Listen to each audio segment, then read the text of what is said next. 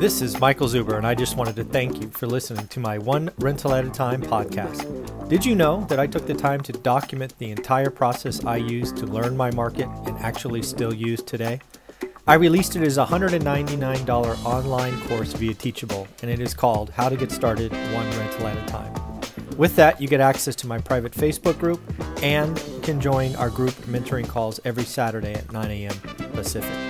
You can find it on my website at onerentalatatime.com. Now on with the show. Morning, everyone. How you doing today? Michael Zuber, One Rental at a Time. And if you haven't heard already, well, it just happened at 5:44 a.m., so not even two hours ago. The paperback version of my next book, 15 Conversations with Real Estate Millionaires, is now live on Amazon. It is nearly 300 pages. And really, what it's made up of is 15 stories that are meant to inspire you to either A, get started, or B, keep going. I took great care to peruse the 4,000 plus interviews on this channel, discussions, videos, and I have captured what I believe to be 15 stories that are wide ranging, talk of struggle to triumph. And again, this book was 100% created for you, my audience, and my followers. The original One Rental at a Time book was for me. Actually, didn't even plan for it, frankly, to be a book. It was just my my way of kind of understanding what we had done. But this book, this year, this la- this has been a year of working on this, and it's finally out. It's this one was harder. This book was harder than the last book, and um, I actually think it's going to be so much more motivational. The first book has gotten wave reviews. We already have over a thousand reviews.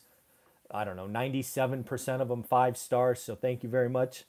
This book is going to be very impactful, I think, because there's 15 different stories, 15 different individuals, male, female, young, old, uh, full time, part time, you know, just different walks of life on purpose for you. So uh, we'll talk about it more, I'm sure. Uh, but this is the daily financial news, so I'm sorry I took two minutes of your time to. I'm just I'm just happy. Sorry, today's a today's a good day. So in uh, next thing you know, I am going to be able to do the 8 a.m. Q&A. Uh, the reiconference.com, which I'm a part of, uh, has a speaker meeting at 9, so I won't be able to do the Facebook group, but don't worry, Dion is doing it for us. Uh, but I will be able to do the 8 a.m. live Q&A. That is something I look forward to every week. So I will be doing that uh, probably from 8 to 8.45 this morning. As for the daily financial news, next week is going to be lots of headline risk. We could get some we could get some stuff that we don't expect next week. Uh, just for example, we have headline risk around spending programs. Right there's, uh, I think, I think a vote's going to be Monday or Tuesday on the infrastructure, the one trillion dollar uh, infrastructure. Uh, then there's talk of the 3.5 trillion. There's negotiations on who's going to pay and how much, and taxes, and I believe last thing I read on that, the Democratic senator from Arizona was standing up and saying, nope, not going to approve that way. Uh, so they may have to uh, calculate tax increases differently. And if you don't know what they are going through because they are going to use the uh, simple majority is the budget reconciliation.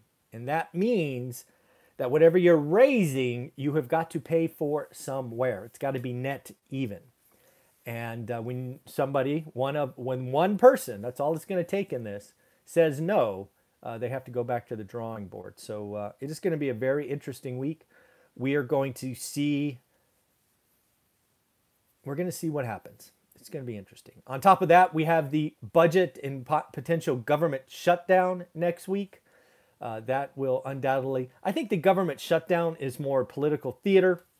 Uh, we have had government shutdowns. We have had um, continuing resolutions. That one of all of the of all the headlines, government shutdown. I don't really care. I think government is too big already. I mean, really, that that's the one. But the one that is got me that's not being talked about enough, in my opinion, is the debt ceiling. I suspect what's going to happen with the debt ceiling is they may have to get cute. And what do I mean by cute? If you don't know, there's been something discussed for the last decade or so about building, or I'm sorry, building, um, creating a $1 trillion dollar coin, right? Because the Treasury, the president can enlist the Treasury to create any coin of any denomination. So they'll create some $1 trillion platinum coin, and then they will deposit it at the Fed, and then bingo bango, we've got money again. That, how should I say this? Okay, so mathematically or logically, that works. It does, it just works. However, the signal that that would send the rest of the world about America's ability to pay its debt, that we have to get cute and create trillion dollar coins out of nowhere, that would be bad news. I just think that would be weak, weak, weak. And I think that I think the bond market would throw a conniption. It would be bad. If that really takes off as the likely outcome, I would be very nervous. But again, who knows? I'm just one guy. Maybe they print $5 trillion coins and we have a balanced budget. Who knows? Anyways, that's the one that kind of makes me just feel super uncomfortable. Uh, we are getting uh, some data, more data on housing prices. I just did some research. Did you know that housing prices have been up 114 months in a row? That's nationally speaking, of course. That's almost 10 years straight. That's quite the run. Obviously, if you've been in the game a while, you know it's because we came off this horrible bottom in 2010 and 11. Something else I saw that was interesting in last week's number was first time homebuyers. There's talk of first time homebuyers being not necessarily priced out for payment, but for down payment, right? And that, that was actually highlighted in my 50 years of research. The payment has never been more affordable, at least with 2020 numbers. But the down payment, that's getting pretty spicy. That's getting pretty spicy. And in last week's data, first time home buyers are down to 29% of the market. And just so you know, last year this time, which not, is not really a great time because again, we were we were very in a uh, we were in a hot market. It was 33%. So we are down from probably what was a low number to begin with. So very uh, very interesting. We do have some uh, home price data next week. FHFA home price stuff, so we will see what is going on uh, with government stats. Uh, folks, inflation is here. I don't know why they're lying to you. Uh, inflation is going to get worse before it gets better. We have companies like Costco, Nike, FedEx, General Mills, all different walks of life. We got a wholesaler, we got a manufacturer of athletic wear, we have sh- uh, delivery companies, we have cereal companies all telling us that inflation is real. They can't eat it in their uh, operating statement, meaning their gross and net margins. Prices are going up. Inflation is going to get worse, not better. And as I've said for the last five or six days, I think this goes into potentially a recession. Yeah. Welcome to stagflation. It is uh, is pretty interesting. Um, as I'm keep telling you, the best way to beat inflation, frankly, the only way I know how to beat inflation other than living like a miser and negotiate. There was an article two weeks ago, like call everybody up and renegotiate prices. Really? That's what we want to do? I suggest you buy hard assets with 30 year fixed rate debt that lets inflation increase. That way, as your assets and cash flow increase, it spits off more money than your personal family's food and gas because it is going up for everyone. And if you have a dozen or four or two income properties, you will be okay. And frankly, if you have enough hard assets like we talk about at one rental at a time, inflation is your friend, right? It doesn't matter that gas costs X or, you know, an orange costs Y because again, you have assets increasing with inflation, you're paying off fixed rate debt with a weaker dollar. Life is good if you own hard assets, 30 year fixed rate. Don't you dare get an adjustable rate mortgage. It's not the time for that. Interest rates could go bananas sometime middle of this decade, so be careful. Uh, a couple other things, I guess, going on. Um, I guess one more talk and then we'll do Monday through Friday. Uh, looks like Seoul, Korea is joining the party for warning of a real estate overhang. Apparently, apartments in Seoul, Korea uh, are at a 15 year high and, the and they're really slowing down. So they are worried about a debt overhang there. I don't know much about Seoul, Korea.